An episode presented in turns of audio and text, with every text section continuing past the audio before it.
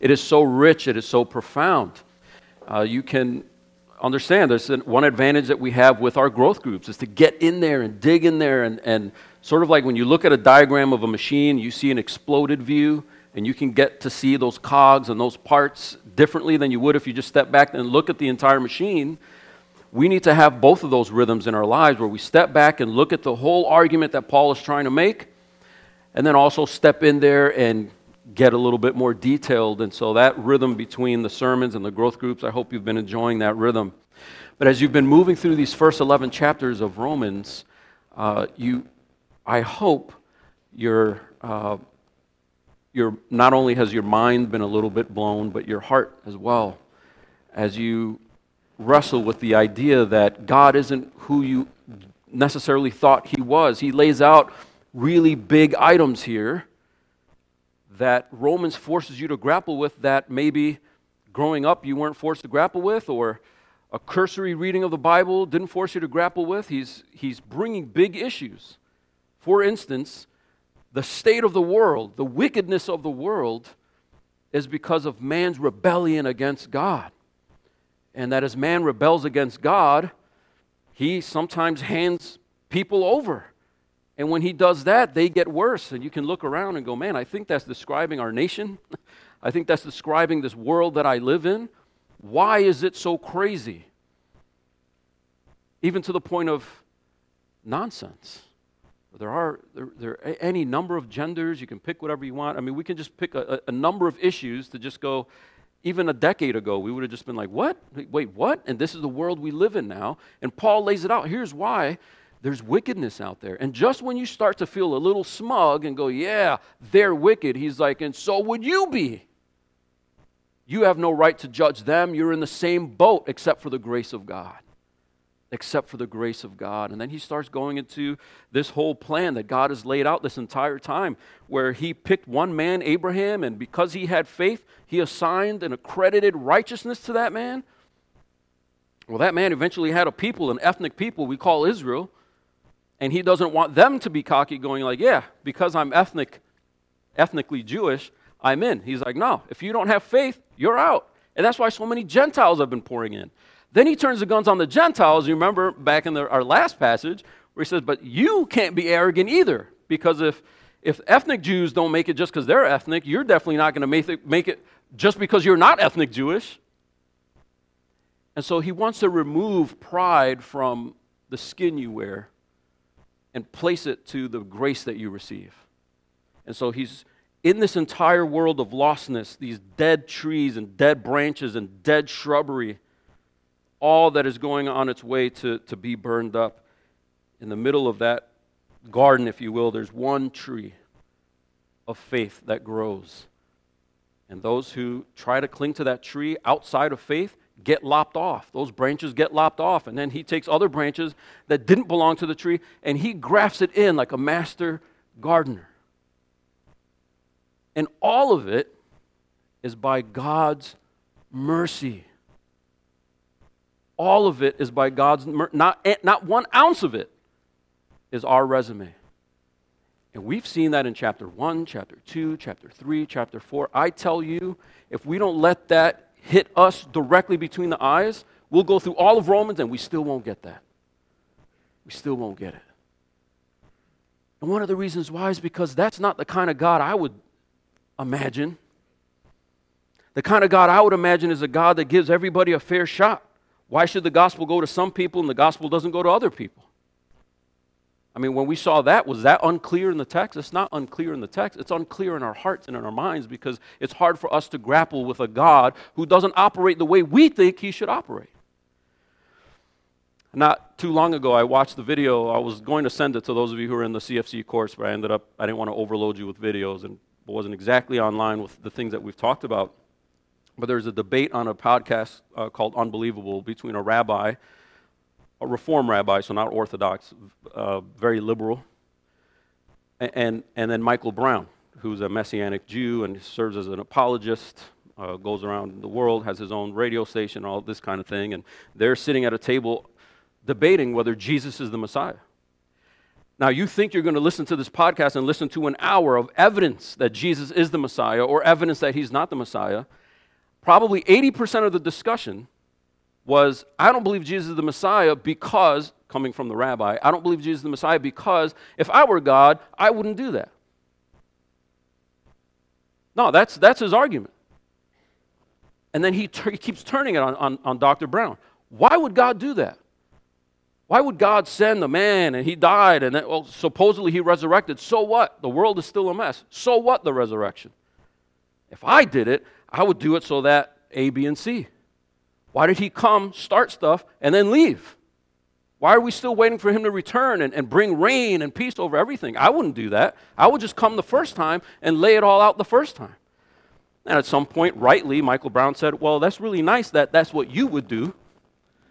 But we're not here to discuss what you what you would do or what I would do, but what has God done? And I tell you, most of our theology where it goes bad, it goes bad because we start with, how would a perfect God in my mind be perfect?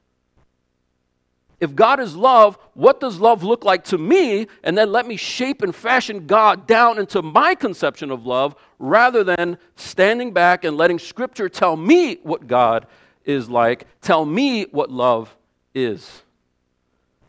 You'll remember back in Exodus chapter twenty when God laid out the Ten Commandments.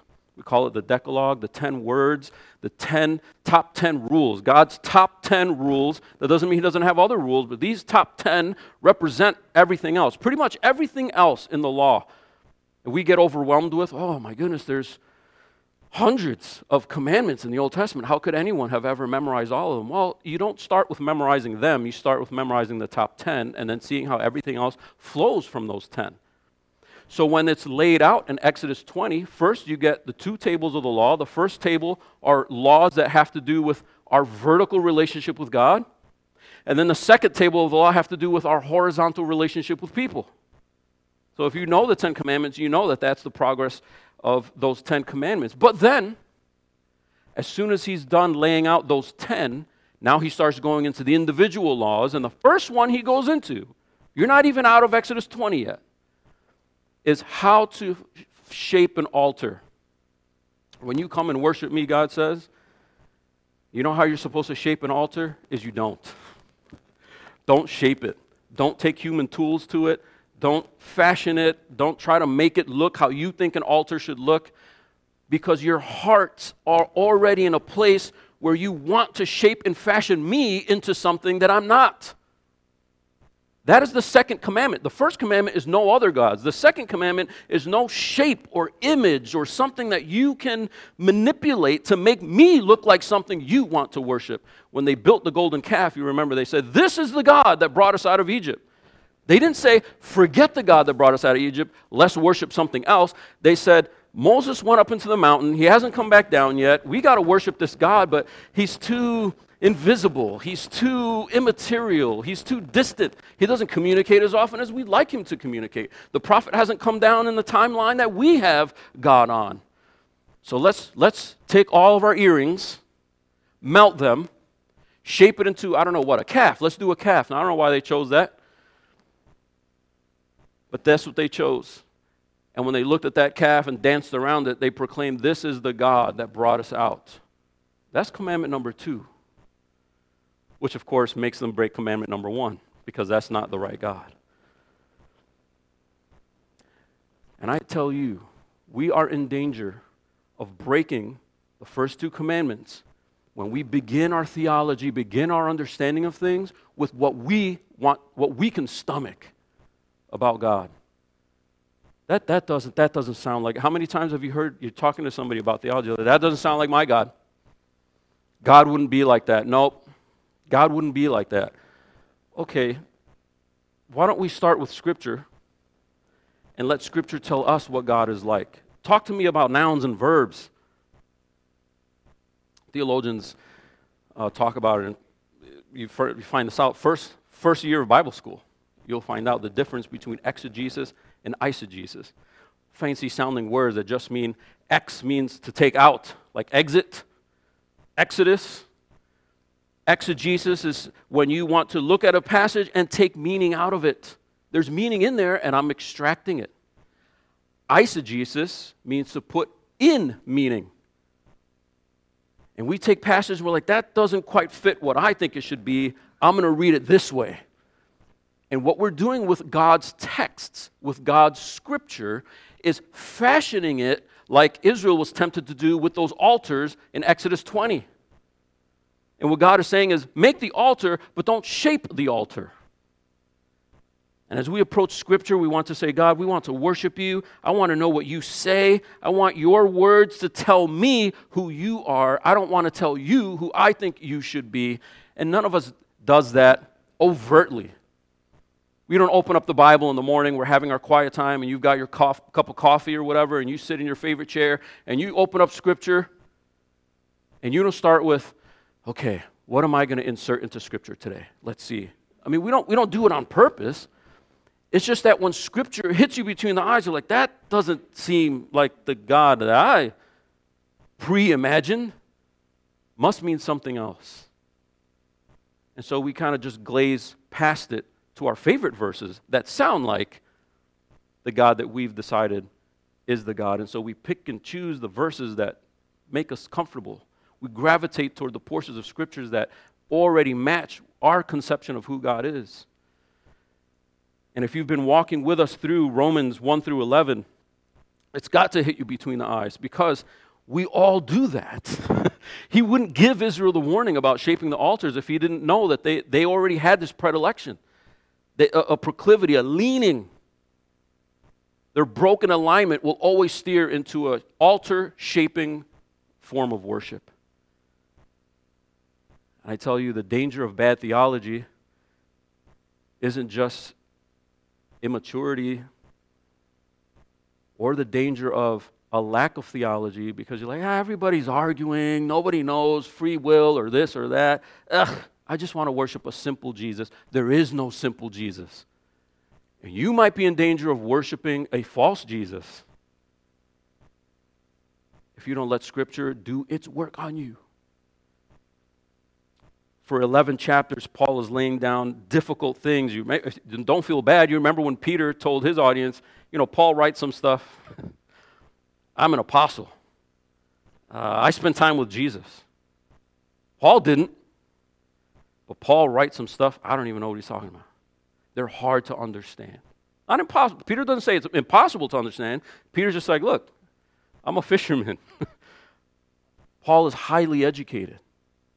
And some of the things that he puts out there, he doesn't say they're false or they're untrue, and he doesn't say, don't study them, don't worry about it. He just concedes, hey, it's hard. So if you feel like Romans one through eleven is difficult, great! Shouldn't it be? Shouldn't it be difficult?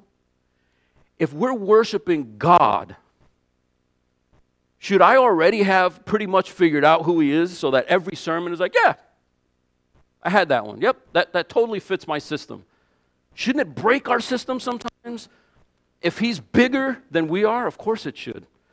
And before Paul gets into the applicational stuff, which is wonderful, in twelve through sixteen, he starts applying it to our lives and how we respond to the government and our lives within the church, how we treat one another in the church, all these kinds of things he's going to get into. He wants to lay down theological groundwork first. And as he moves from the theological groundwork to the application stuff, he's got this little in-between passage just to remind us the foundation of theology comes first before we apply it.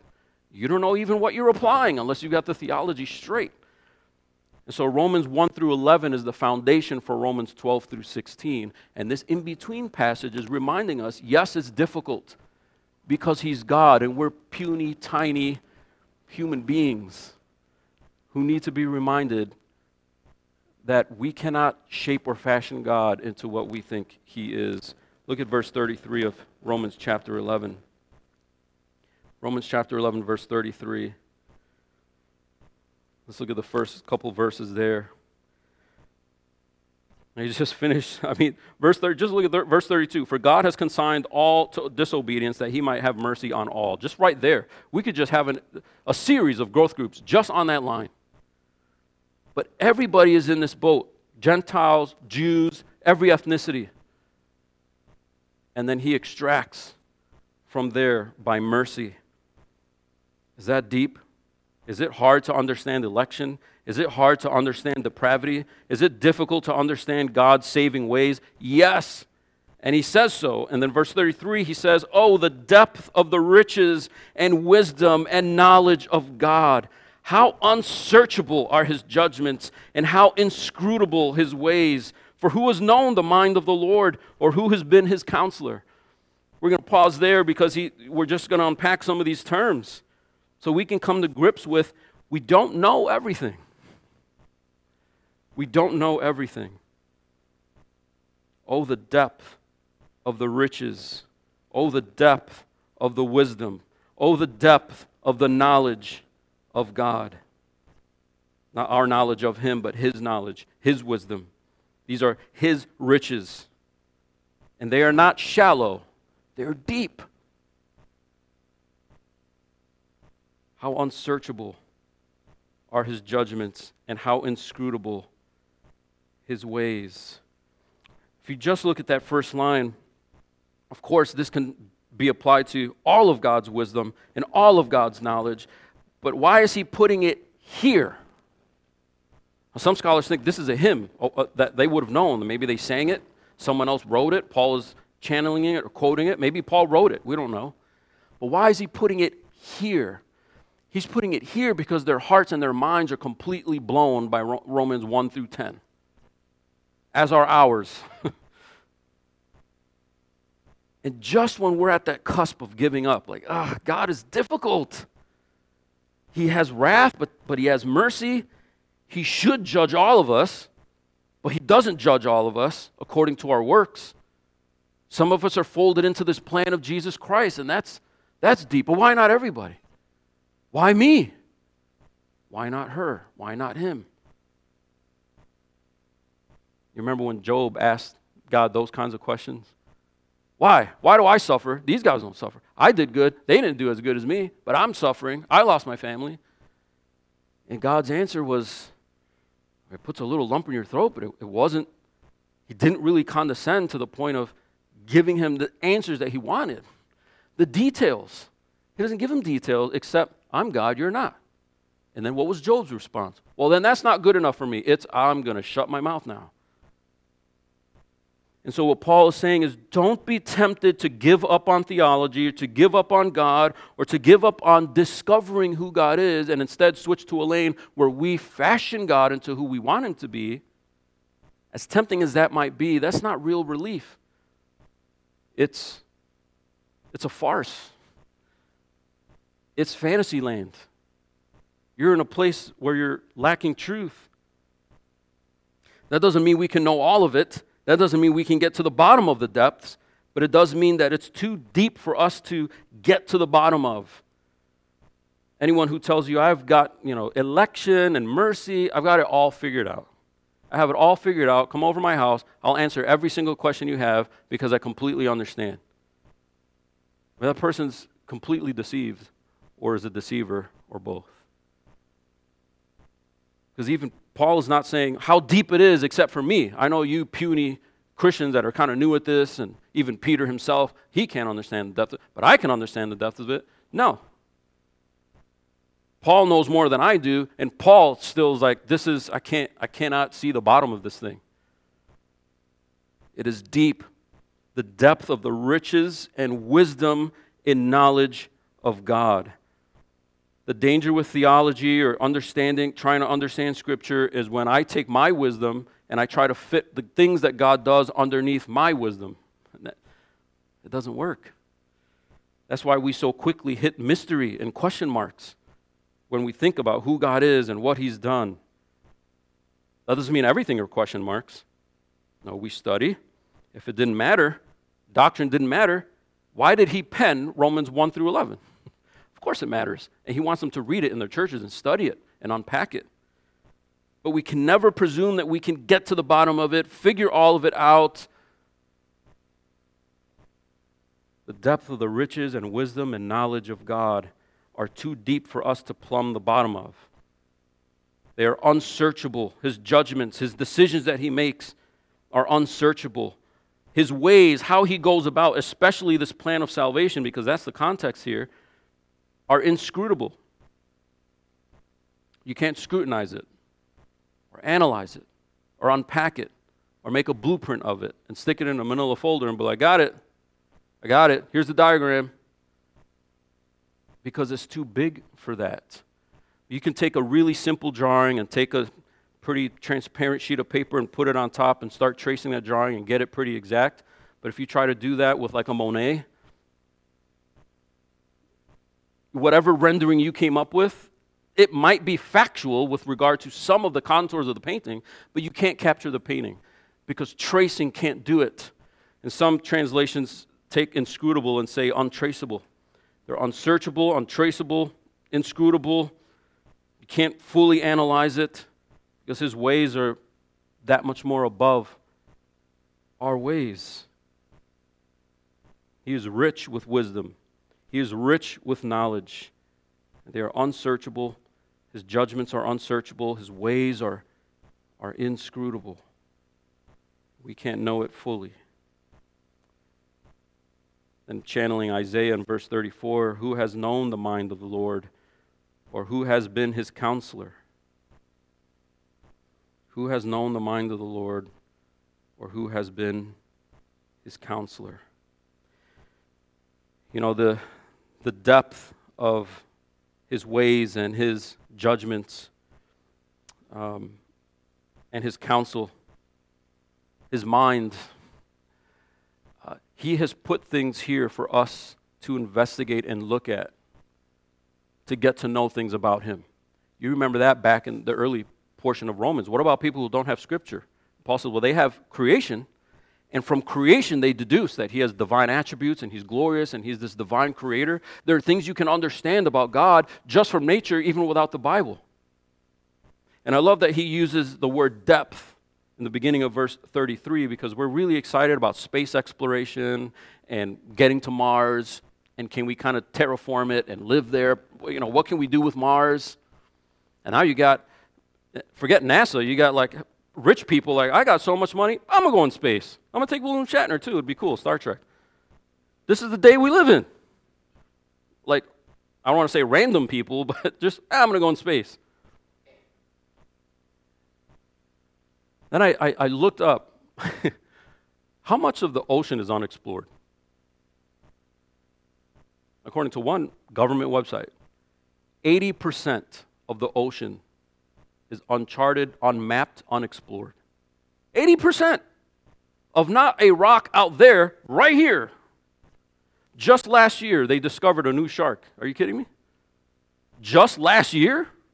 In twenty twenty-one?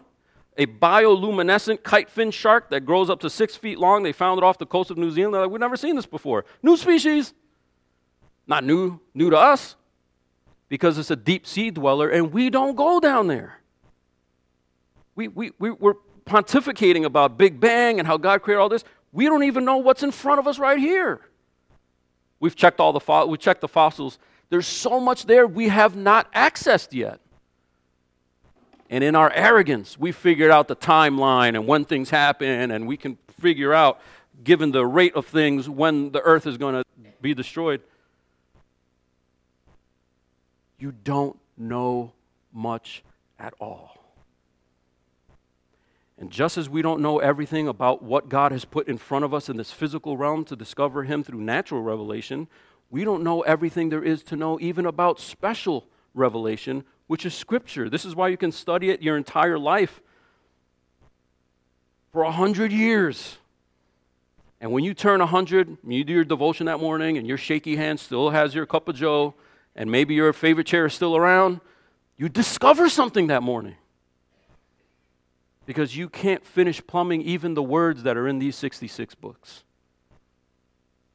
So Paul is providing this humble reminder that God's wisdom and knowledge are rich. And when we don't understand something, we dare not come to the Lord and pray to him in a way where we're like, hey, this doesn't fit the program. Man, you don't know the program. You don't understand the program. How can you tell God something doesn't fit? I want to ask you right now. I don't even want to wait till the end of the sermon. I want to ask you right now. Do you have something in your life that if God took it away, it would confuse you and hurt you to the point of not worshiping God anymore. That's why he turns to the next piece. Look at the next piece. Now he's quoting Job forty-one. He said in verse thirty-four, who's known the mind of the Lord? Who can be his counselor? Who can tell him how he should do things? But then verse thirty-five, or who has given a gift to him that he might be repaid? Who has given God something such that God is like, oh yeah, I owe you that? I want to read you how it's written in Job forty-one, verse eleven. You don't have to turn there. You can if you want. Just really briefly, here's what it says. Paul quotes the first line, who has given to me? This is God talking to Job after Job is like, come on, you took from me. And God's not like, I'm sorry, I'll give you back. No, who has first given to me that I should repay him? What is under the whole heaven is mine. God, you took my job. God, you took my kid. God, you took my spouse. God, you took my comfort. God, you took my health. Sorry, that's my health. That's my comfort. That's my kid. That's my spouse. That's my car. That's my job. That's my community. That's my grass. That's my park. That's my snow. We can never approach God and go, God, why this? In a sense where we're asking, this is a raw deal. You're giving me a raw deal, and I can't serve a God like that. Well, you're not, we're not here to worship a God we want to worship. God is who he is, and you worship him or you don't. And as you progress in your Christian life, there are things about God that will be revealed to you that catch you by surprise. Why does God give this wicked person fifteen kids, and I can't have any? Now, that's a hard question. I'm not saying that's an easy question to live with. But we dare not, we dare not have the arrogance to take that before God and go, I deserve that. Because God will just remind us, should I repay? Here's a basic point of theology that is replete throughout all of Scripture, all of it. God never, ever owes. Ever. He cannot owe, because he can never be given anything that's not already his. Therefore, it's impossible to owe. Even if God wanted to owe, he can't owe. I hope you realize there are things that God cannot do. He cannot lie. He cannot sin. He cannot not be God. He cannot owe. Therefore, if God owes me zero, how many times will I be able to approach God and go, hey, something's not right here? Zero. Zero.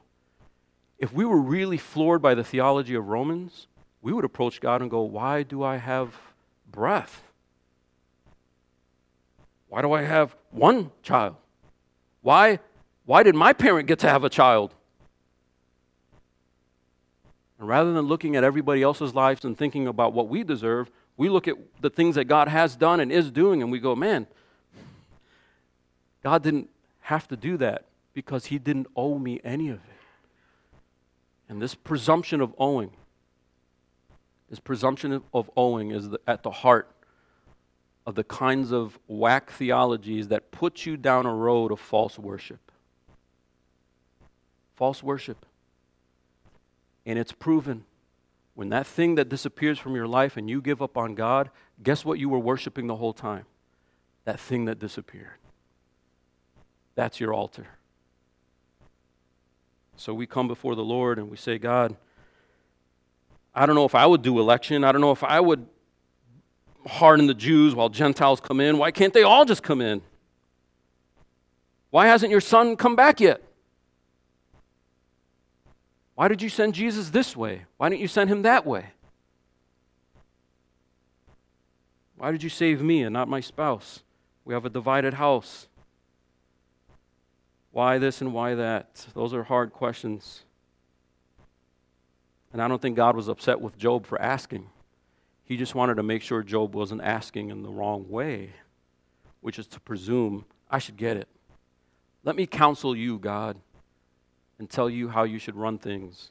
No, no one has ever been my counselor, God says, and no one has ever been able to repay me and I never repay anyone. I give gifts, but I'm never, I'm never in a position of owing. Here's how he concludes it in verse thirty-six. He concludes it in verse thirty-six by explaining that all things, all things, there's not any one thing in the world, in the universe, that doesn't belong to this category. For from him, God, from God, and through him, and to him are all things, all things. Are from him and through him and to him. That means there's not one thing in the world that's from me. I did that. No, you didn't. Look, God, look at what I did. No, you didn't. Look at what I did. Is that hard to wrap our minds around? Everything is from him and through him and to him. Now, we can get everything is from him, and we can get, especially this plan of salvation, everything is through him. So he doesn't bring salvation about through anyone else except himself, Jesus, the God-man.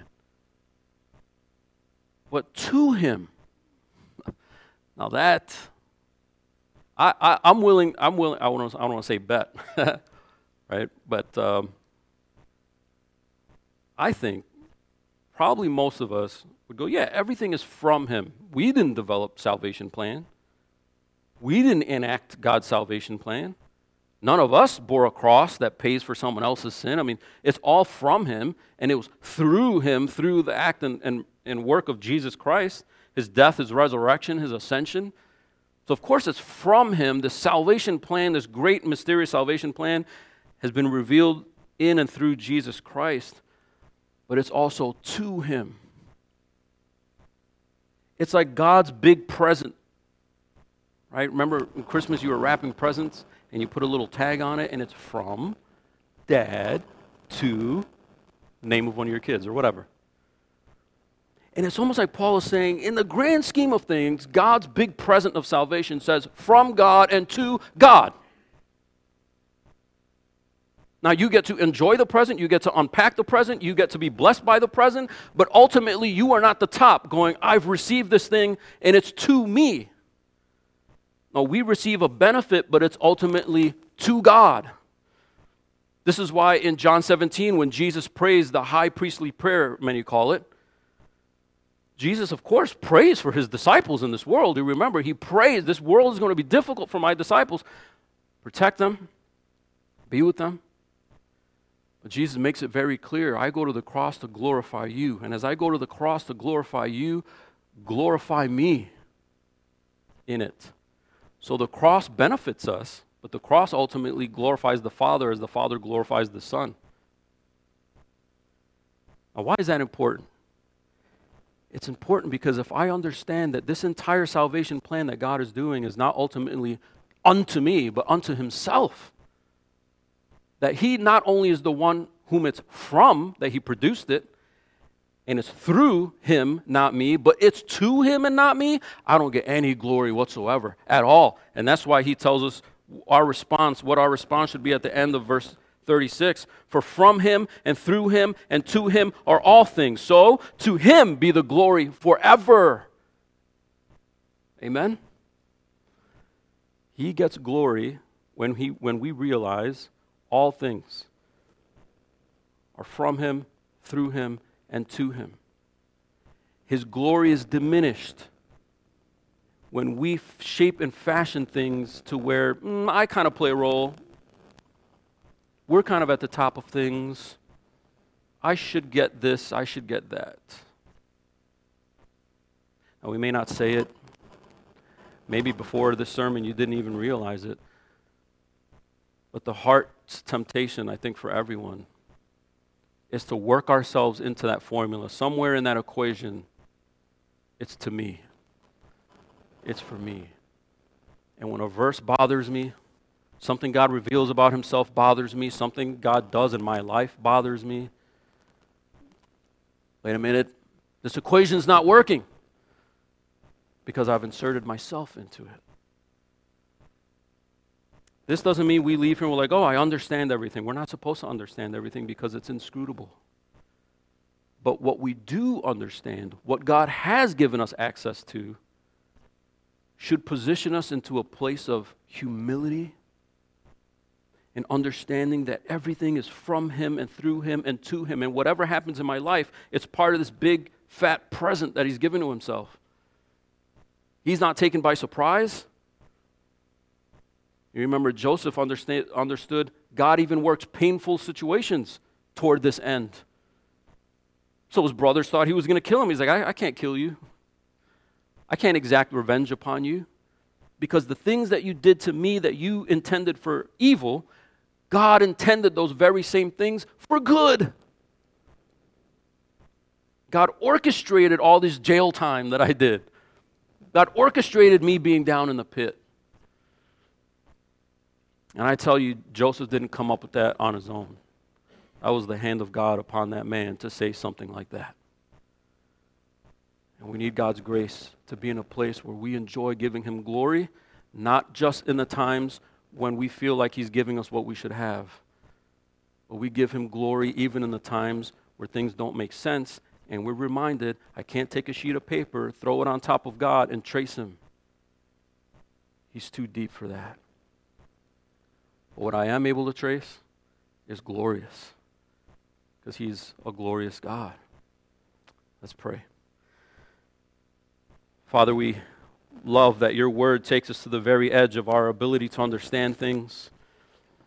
We're thankful that uh, we continue to discover that truly You are deity. You are God. You are transcendent. We can't just figure You out. You're not a dude, a person that we could just kind of hang out with and figure out in a few conversations. Um, and that's good. Because we serve a God and not a person, just a, just a person, just a human, someone who's over all things, someone who produces this great plan of salvation. And most of all, Father, we thank You that we get to be a part of it, that You and Your wisdom have decided that some of that glory that You get would be through the salvation of people who deserve judgment instead. But because of the work of Jesus Christ on the cross, taking that wrath for us, and You applying faith to our hearts so we can grasp that by faith and enjoy resurrection life through the resurrection of Jesus Christ. Now that's enough to get us through any rough day, any loss we might suffer. We have more than Job had to cling to because we know who our Redeemer is. Father, as we close in this song of worship, may the words of this doxology in Romans eleven sink into our hearts and minds and allow it to shape how we meet the difficulties of this life. Prompt us to worship You through it all. And we ask it in Jesus' name. Amen.